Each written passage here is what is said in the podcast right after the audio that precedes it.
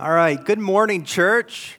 It's my joy to be with you here this morning. My name's Rick Myers. I'm one of the pastors here at Grace Community. And let me tell you, I want to extend my welcome to you here this morning, especially if you're a guest checking us out for the first time. Um, thank you for making, making it a choice to be here today. Um, today, we're going to continue our journey through the book of James. And today, I get the joy of talking about the issue of conflict because we have come to chapter 4, right? And I have entitled my message today, What is Wrong with You? It's a very, very endearing title, I know. You know, now, conflict, I think, is something that it's safe to say that we all come up against, right? I know I've had my fair share of conflicts. Um, just ask my wife. Conflict has reared its ugly head in my life time and time again. Now, I want to take you back to my early grade school days. Okay, I was up there at St. Michael's in Overlea. It was in the fifth grade. We were at recess and we were playing tag. Now, I was wearing my new members only jacket. Okay. Now this was this was the thing, and I and I look good in my jacket. But we're playing tag, and I'm running around, and this girl this girl is chasing me. Okay, so she's trying to tag me. So she gets me, she grabs my jacket and she rips my jacket. Yeah, that's what I said. I said, yeah, oh my goodness. Like I was in disbelief and I grew angry. So I looked this girl square in the eye and said, I'm going to sue you. I'm taking you to the people's court. Because people's court was like where he went and got things done in the 80s. I watched it on TV. It was the court show. You know, Judge Wapner was going to set things right. I mean, I remember every episode they would say, Don't take the law into your own hands, you take them to court. Oh, there, there's a picture of my members only jacket. That's Corey Feldman from Goonies, but that's, that's the jacket. That's the jacket, the coveted jacket. So I remember this girl, after I said that, just begging me not to sue her. Like, like her family didn't have a lot of money and she didn't want to live on the streets, you know? But my extreme reaction to this little conflict burned in my brain. You know, so you, you grow and you hope you grow up a little and you go to high school, and I went to Calvert Hall, all boys school, okay? And guys bicker with one another. And these bickerings sometimes turn into major conflicts. So, a lot of the time, these conflicts would end with the two disputing parties at Double Rock Park on a Friday night to duke it out. Now, this really didn't lead to anything good, right? I mean, you get a few, you know, few punches in, but both parties walked away rather disappointed because I don't think it really proved anything. You know, so you grow up and you see conflict and you see the way people handle. You, you observe. I mean, everyone is so different with how they handle conflict. Some people are just explosive, while others withdraw. Some people just want to fight, you know, physically and with their words. And some people just run away. Oh, but, you know, but some of us get married and then the conflict ends. No, no. What I learned in marriage is that you have two very different people with two very different ways of handling conflict. So you learn to work through conflict with your spouse. You know, maybe you have a roommate or a close friend, and it just seems like your relationship is always about the drama. You have coworkers, right? At a job, you got to go work, but there's coworkers there, and guess what? More conflict awaits. Oh, and, and kids, right? You have little kids, big kids, medium sized kids, young adults, parents, all like living under the same roof. It's like a ticking time bomb for conflict. So, the bottom line in all that is that conflict just seems to be everywhere. So, here's my hope today. My hope is that James is going to give us a better view of conflict, specifically the source of conflict and how it can be resolved. You know, last week Don talked about wisdom, and he explained about two types of wisdom. There's wisdom that comes from God, so a wisdom that comes from above that's pleasing to him and that's good for our lives. Jesus being the personification of that wisdom. But there's also a wisdom that comes from the world, and it's of the devil. It's a worldly wisdom. It's a wisdom that puts you in the center of the universe. Now, this type of wisdom goes directly against God. You see, worldly wisdom views life from a very limited perspective. It doesn't see anything in light of eternity, but only in a here and now perspective. Worldly wisdom will ask the question what's the best thing for, for me in this situation? Worldly wisdom centered around you, your wants, your desires. So anything that happens, your first thought is like, how does this affect me? So I'm hoping that you're beginning to think and see when worldly wisdom is applied to resolving conflicts, it can be disastrous. So, worldly wisdom asks the question, what is best for me? Because after all, life is about me. So, that section in chapter 3, contrasting the two types of wisdom, leads us here to 4, where James is going to address the issue of conflict. So, let's read James 4 1 to 10. So, what causes quarrels and what causes fights among you? Is it not this, that your passions are at war within you? You desire and do not have, so you murder. You covet and cannot obtain, so you fight and you quarrel. You do not have because you do not ask, and you ask, do not receive because you ask wrongly to spend it on your passions. You adulterous people, do you, know, do you not know that friendship with the world is enmity with God? Therefore, whoever wishes to be a friend of the world makes himself an enemy of God. Or do you suppose it is to no purpose that the scripture says, He yearns jealously over the spirit that He has made to dwell in us? But He gives more grace.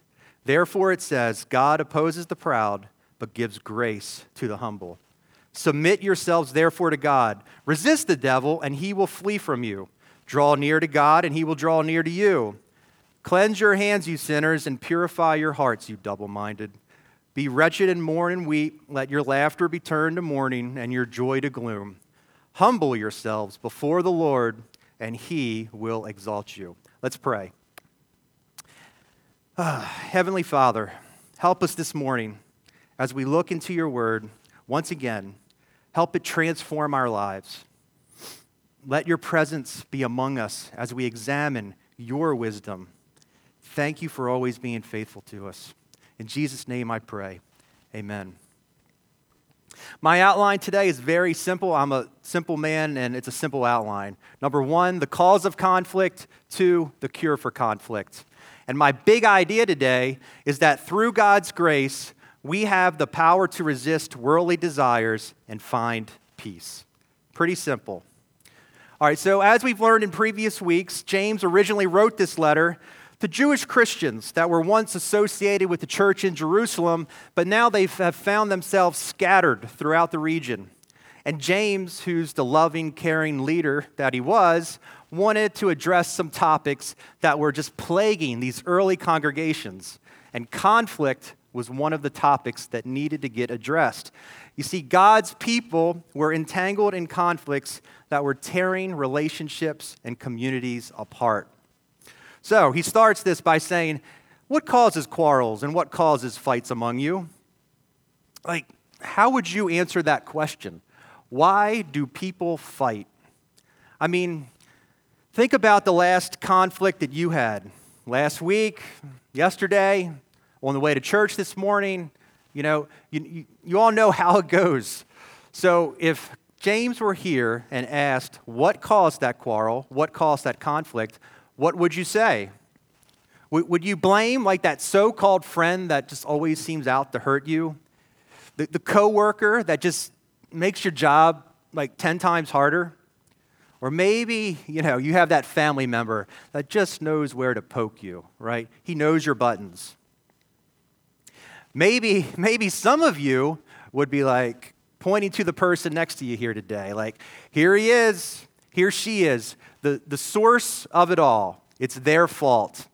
If, if, they, if they had just done this or that, said this or that, this could have all been avoided. But James would say, ah, not so fast, because he follows up with another question, really a question to answer the first question. Is it not this that your passions are at war within you? He would say that the source of your conflicts come from your own self. You know, the man in the mirror.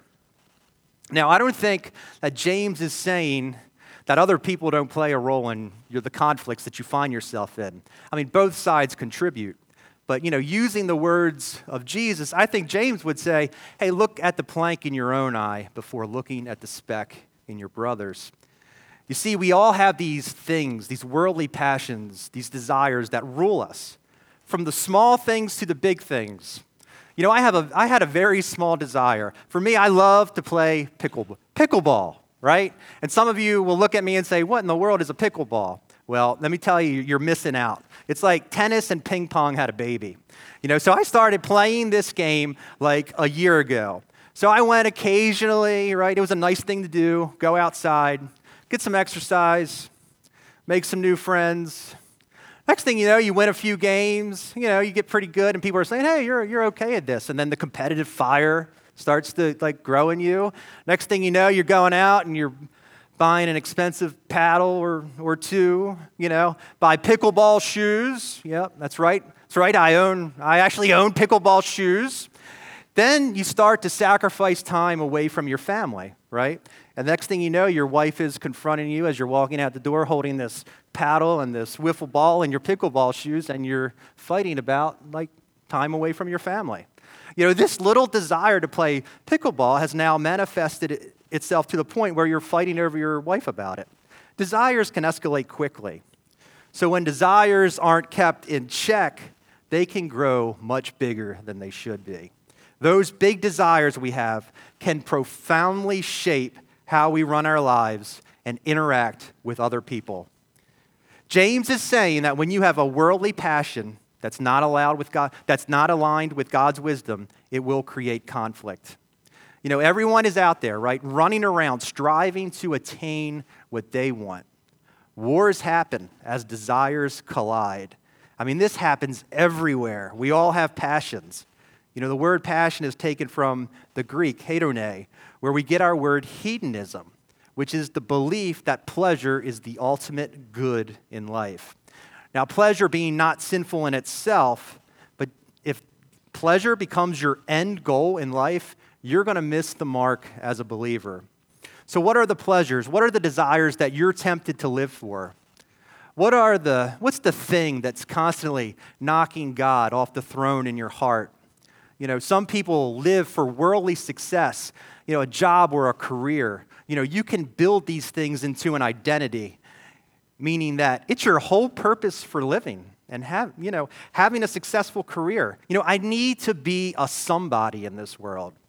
Maybe it's money, having a big fat bank account where you're independent and you can do whatever you want to do. You know, Jesus talked about money a lot because I think he saw the danger of it having it master you. So you have success, money, sex could be one. And then you have the subtle things, right? Things like validation, peace and comfort. Now, now peace and comfort, now I, I would, I would raise my hand on that one, you know, because the kingdom of Rick loves his peace and comfort. I like the city of my heart to be tranquil and problem free. You know, I, I picture like this nice, peaceful city with a secure wall around it. And if there's ever a breach into one of those city walls, hmm, it needs to get repaired quickly as possible to restore the peace. Because I know for me, the trouble with peace and comfort, as my heart's desire, is for me, sometimes I seek out to resolve issues too quickly, right? So I may overlook things that shouldn't be overlooked you know, I avoid hard conversations with people. You know, the things in life, the significant things in life, sometimes they take a little longer to resolve, to work through. And sometimes there's no quick fix to restore the peace and comfort.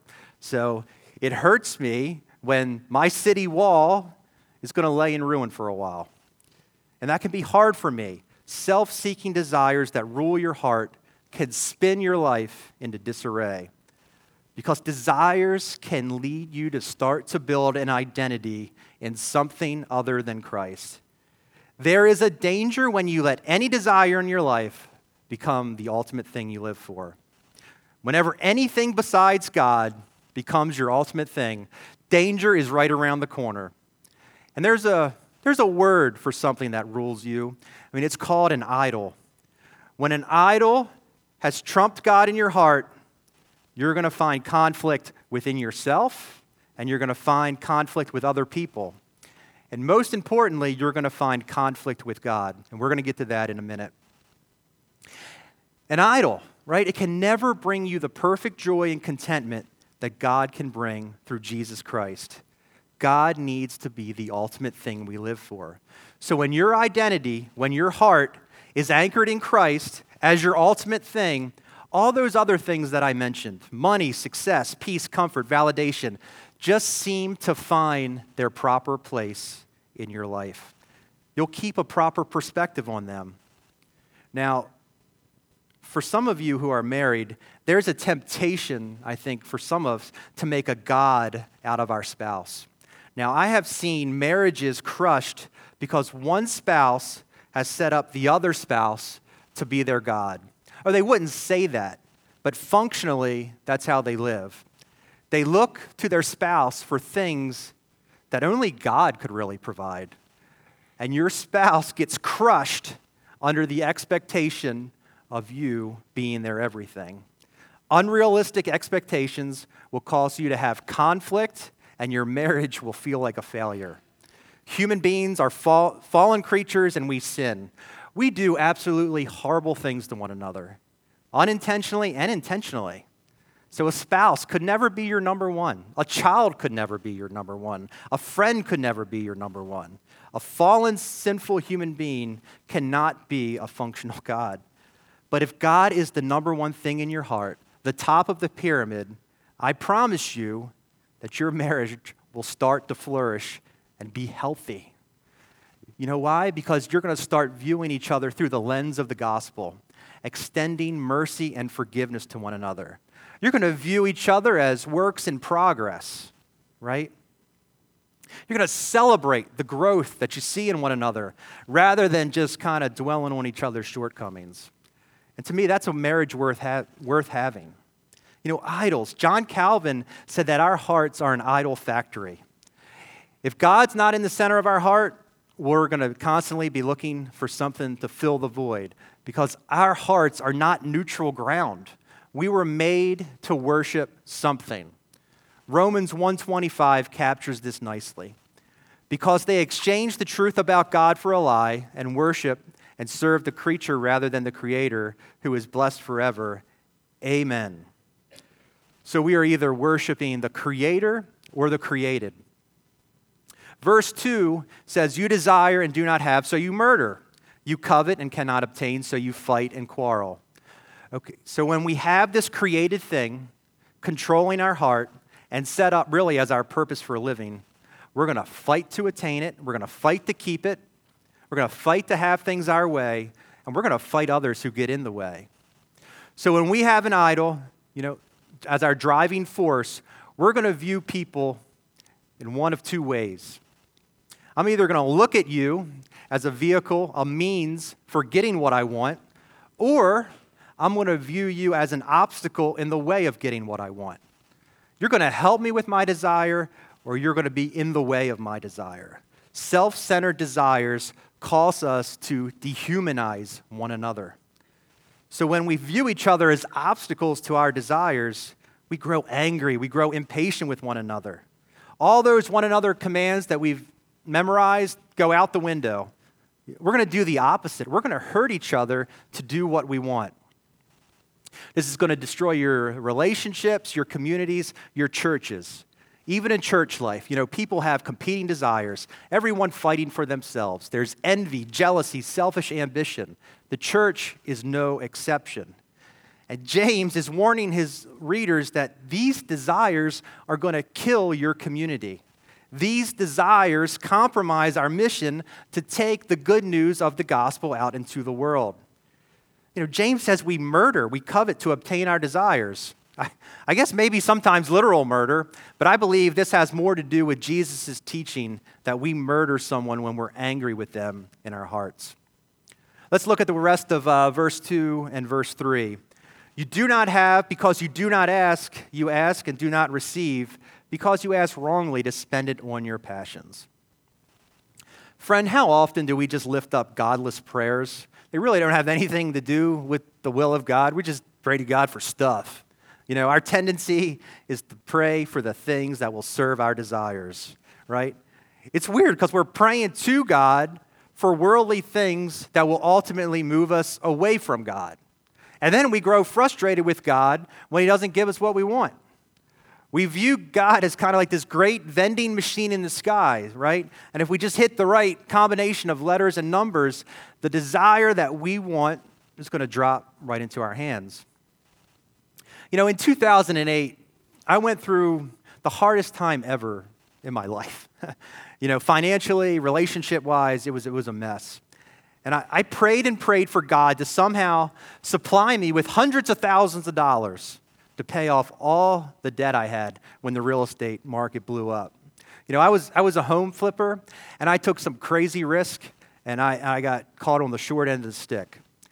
So I prayed to God. I wanted God, give me that quick financial fix, get me back to even. You know, that's all I asked for. God said no. I went through years of rebuilding, doing the hard things that I had no desire to do. I had to change my lifestyle. I had to learn to rely on God in the day to day. I had to deal with creditors calling me all the time, F- friends, like church members who were my business partners that also lost money with me. It was a mess everywhere. But with each step, you know, God met me with every hard conversation. I felt God, like God was just sitting there right next to me, just saying, Stay, stay with this. Stay with this. And now the weird thing is, I look back and I hold that time in my life like really dear. It's what cemented my Christian life. I didn't realize how worldly I was until I went through that. My, my relationship got, with God had deteriorated. So if God didn't allow me to go through that time, who knows what my relationship would be with Him today? You know, he didn't, re- he didn't answer my request to fill out my bank account because he, he knew the road that I needed. So, so when my trial first started, I quickly said, you know what, if God doesn't fix this, that means he doesn't love me. Almost guilting God into giving me what I want. That's, that's kind of sick, isn't it? But, but because he didn't quick fix it, I became more aware of his love than ever with the way he met me on that road time and time again. James goes on in, in verse 4 and says, You adulterous people, do you not know that friendship with the world is enmity with God? Therefore, whoever wishes to be a friend of the world makes himself an enemy of God. I mean, adulterous, like, re- really, James, you were just calling me brother. I mean, this seems pretty harsh. You know, what are you saying here, James? Well, he's saying that friendship with the world results in spiritual adultery against God. And this spiritual adultery has resulted in a conflict with God. It has resulted in enmity with God. So James is digging deeper here. He is saying that our problem is not fundamentally that we don't love other people enough. No, no. Our problem runs deeper than that. He is saying that we don't love God enough. We're adulterous. He's using Old Testament language where God describes his relationship with his people like a marriage. And when people go off after other things, he equates that with marital unfaithfulness. This creates enmity. Enmity means the state or feeling of being actively opposed to someone or something. Jeremiah 3:20 says, "Surely as a treacherous wife leaves her husband, so have you been treacherous to me, O house of Israel," declares the Lord. So the more and more we're shaped by worldly wisdom, the more and more we betray God. So don't miss, you know, the, the pain of adultery is wrapped up in this image. Think about when a man is having an affair on his wife. Is he not at that moment an enemy of that marriage? Anytime that I choose my will, my way, I stand as an enemy to the purposes of God. You know, God is the betrayed husband. So, so Christian, please do not declare your love for God with your lips, but yet derive all your pleasures, all your entertainment into things that are hostile to God. I mean, I evaluate myself. Is my week just full of mindless entertainment that really glorify life apart from God? Entertainment that just seems to endorse the popular idea that just follow your heart, do what makes you happy? I mean, this is the very thing that James is warning us about right here. And we invite these things into our homes daily. I mean, don't you think absorbing these things is going to affect your mindset, your view of the world, the view of yourself, the view of God? We are called to be in the world, but not of the world. Salt and light, but do not be conformed to the wor- world's image. Do not set yourself up as God's enemy. Verse 5 Or do you suppose it is to no purpose that the scripture says, He yearns jealously over the spirit that He has made to dwell in you? God is jealous over you. The reality is that we should be cast off for our spiritual adultery. But the faithful God who chose us, remember, it was nothing that you did that brought you to God. He chose us, chooses to remain faithful to you. But He is a jealous God. Exodus 34 14 says, You shall worship no other God, for the Lord, whose name is jealous, is a jealous God. He is jealous over you. Now, this isn't some insecure jealousy where he's afraid that you're going to go and find something better, like he's just waiting by the phone, like, oh, why hasn't he called for a while? No, this is, this is God who wants what's best for you. This is your maker saying, uh uh-uh, uh I didn't, I didn't make you for that. You were made for me. So, so here we are, five verses in, and I'm, I'm hoping that you see the calls for conflicts. You know, we have these desires, right? Conflict within ourselves really two people living within us the earthly man and the spiritual man, duking it out. It's a conflict with God, which leads to conflict with others. So, what are we to do, right? I'm weak. There's days I just fall way short. I mean, we're, we're just, we're fickle people, aren't we? One minute, red hot for the purposes of God, next, off mission. We are distracted by the passions of this world. I mean, I have days that my life looks no different than my non Christian neighbor, and he looks more Christian than me. And I mean, how do we cure this condition? How do we live in godly wisdom that brings about godly desires? Second point, the cure for conflict. So, verse 6, here, here's, here's where the hope comes in. But he gives more grace. Now, we're not talking about a saving grace which brings you into a relationship with Jesus. This is literally translated greater grace. God supplies what you need to overcome this fallen world. Augustine put it this way God gives what he demands. We will never run out of God's grace. Whatever our situation, no matter how deep we are in sin, whatever our need, grace is there to help us overcome. Hebrews 4:16 says, "Let us draw then draw near let us with confidence draw near to the throne of grace that we may receive mercy and find grace to help in time of need. So I'm telling you, whatever your situation, whatever damage you've done in your relationship, damage that just seems irreparable, God's grace gives us hope. Remember, it's God's saving grace that brought us to Him in the first place. So let's not forget our Savior. You know, Jesus walked this earth, He faced all the temptations that we face. He knows, He cares, and guess what? When Jesus was here, He did everything sinlessly and perfectly. And then He chose to die, to die for us. He overcame the world. He absorbed the wrath that was ours, gave us His righteousness, brought us into God's family, right? See, even that's the reason we're even having this discussion, because we are God's child and He wants us. God supplies you with the grace to do whatever He is calling you to do, not what you think you should do. So we can be courageous knowing that we, when we, that we have the Holy Spirit living inside of us. So take the first step to change the things that you know need changing because His grace is just waiting for you. The rest of verse 6 says, God opposes the proud but gives grace to the humble. So it's time to come out of the shadows, come out of the dark places, you know, where we cover our sin. Let's make it a habit to confess our sin to God. Let's spend daily time in prayer, acknowledging our sin, thanking God for the price He paid for us. Let's surround ourselves with people who we can be completely honest with, sharing all our shortcomings, right?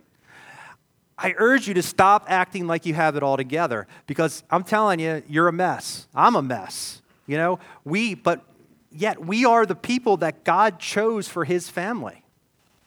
We are his church. Humble yourself, put it out there to God, confess your sins, bring your sins to light. You know, the devil keeps his power over you when you keep your sins in the dark. Speaking of the devil, let's read verse 7. Submit yourselves, therefore, to God, resist the devil, and he will flee from you. So, James is telling us to resist the devil. I want you to consider what James is saying. So, if you believe in the devil, this being of enormous power, really the most powerful evil being there is, James is saying that you can resist him. Now, how in the world can you do that? Especially considering in the previous verse, God is calling us to be humble. So, how do humility and defeating the devil go together? Because James is calling you to be humble and yet to not be afraid of the devil. He's saying, take him on.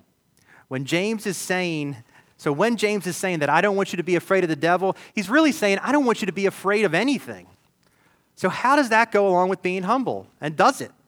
It sure does. Let's look at the life of Moses, right?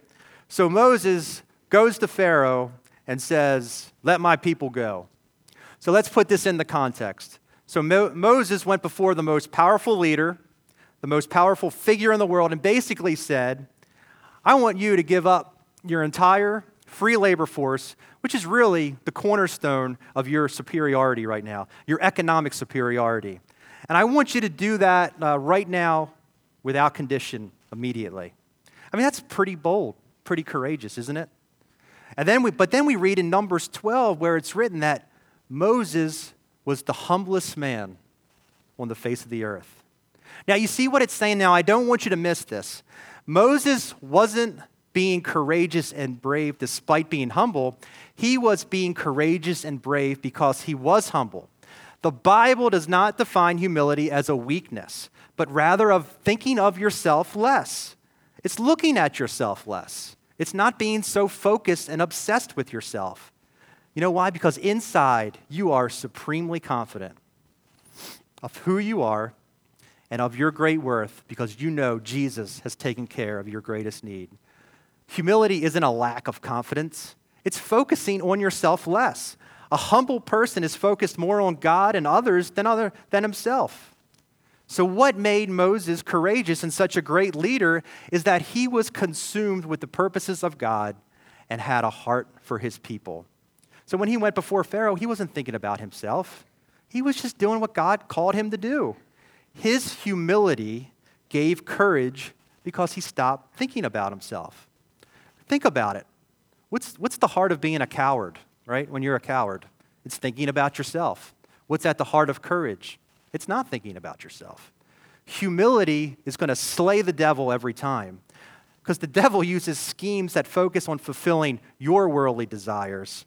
So you, you remove those worldly desires and yourself out of the equation, what does he really have left to work with? So you just say, I don't care. I'm going to do what God has called me to do. You can be courageous, a courage that stems from humility. So resist him when he's trying to lead you to be angry, discouraged, doubt, when he's trying to lead you into another conflict, resist him. There's grace for that. Let's, let's look at verses uh, 8 through 10 together. Um, draw near to God, and he will draw near to you. Cleanse your hands, you sinners, and purify your hearts, you double minded. Be wretched and mourn and weep. Let your laughter be turned to mourning and your joy to gloom. Humble yourselves before the Lord, and he will exalt you. So we're fleeing the devil and drawing near to God in humility. Go after God, and he's going to go after you. Prodigal son, Luke 15, 20. So the son arose, came to his father, but while he was still, you know, a long way off, his father saw him, felt compassion, ran and embraced him and kissed him.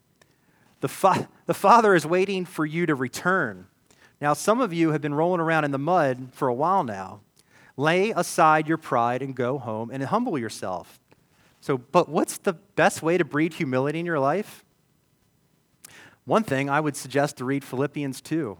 What did Christ do? Christ laid aside everything, right, for the sake of us. Spend time dwelling on the character of God. read the word, and have a healthy view of his holiness as well. Get to know the character of God, really get to know his holiness. View who you are in light of who he is. You know, don't, don't compare yourself with another human being because you're going to always find some schmo that you look that makes you look really good. You know, no, no, God is the standard. So when we do this and we see how how fall short, how how we fall short time and time again, you know, it points us back to the gospel of why we have a savior in the first place. You know, sometimes we can get puffed in our head in arrogance, but when we go back to the gospel, when we truly see who we are in light of God's holiness, I think that leads to repentance, don't you? We, we've sinned. And when we sin, and when we view our sin in light of God's holiness, it breaks us. This, this has been a challenging verse for me this week because it's like, do I really mourn over my sin? Do I weep over my sin? Or do I just say, uh, Jesus has got it? You know, I know for me, I can become aware of sin in my life, right? But I don't think awareness is the same thing as like repentance. Does, does my sin bring me to tears? Can't remember the last time it did that. You know, I'm aware of my sin, but does the weight of it ever cause me to change? So being aware of your sin is not the same as repentance. Or feeling sorrow for your sin only when you're caught in your sin. 2 Corinthians 7 10 says, For godly grief produces a repentance that leads to salvation without regret, whereas worldly grief produces death. Godly grief will help us change directions, right? Instead of walking away from God, we're going to walk towards Him. So let me encourage you this week just get away from the noise for a little bit. Go find a quiet place, be with Jesus, pray your heart. Read His Word. Find out what's important to Him. What are His desires? What are the purposes that you can discern? You know, worship team, you can start, you can start to come up. James says, uh, Cleanse your hands, you sinners. Purify your hearts, you double minded. I mean, that's pretty direct, you know? I think we all need a friend like James in our lives. James is talking about cleaning yourself up inside and out. The hands, you know, represent like our deeds and actions. Purify your hearts, meaning your motives and intentions. God, uh, James uses this term double minded again. Double minded people lack integrity because you're really trying to be two people at once. So stop sowing the seeds in your life that make you feel distant from God. More focused time on God and others and less on ourselves. Now, don't you think that when we, when we do this, right, doesn't it make sense that when we do find ourselves in a conflict and we have this humble mindset, right, of really who we are in light of God and the gospel, don't you think that we're going to work through things a whole lot better when we do have a dispute? We may even get the courage to actually take the first step towards reconciliation with someone that we're currently in a conflict with, something that has just gone on like way too long. And humility might actually lead you to owning your share of the conflict. Because you know what? Humility, when you're humble, it has a way of opening up the other person's heart. It's different. So, our big idea today through God's grace, we can resist worldly desires and find peace. Let me leave, leave you with one thought here. So, our unity as a church, our unity is important. It was important to Jesus. Listen to Jesus' words in John 17 20 to 21. So I do not ask for these only, but also for those who will believe in me through their word, that they may all be one, just as you, Father, are in me, and I in you, that they also may be in us, so that the world may believe that you have sent me. So in verse 20, we see Jesus not only praying for himself and his disciples, but he's praying for us. You see, he says, For those who will believe in me through their word. You know, that's us. And what's his prayer? That we would all be one, just as he, the Father, and the Spirit are one. He prays that we would be united. And what's the purpose of this unity? as witness to the rest of the world. Jesus is saying, May they be in complete oneness so the world may believe you are the one who sent me. He's saying, the number one, the number one tool that I am giving you to evangelize the world is the beauty and the love that you have.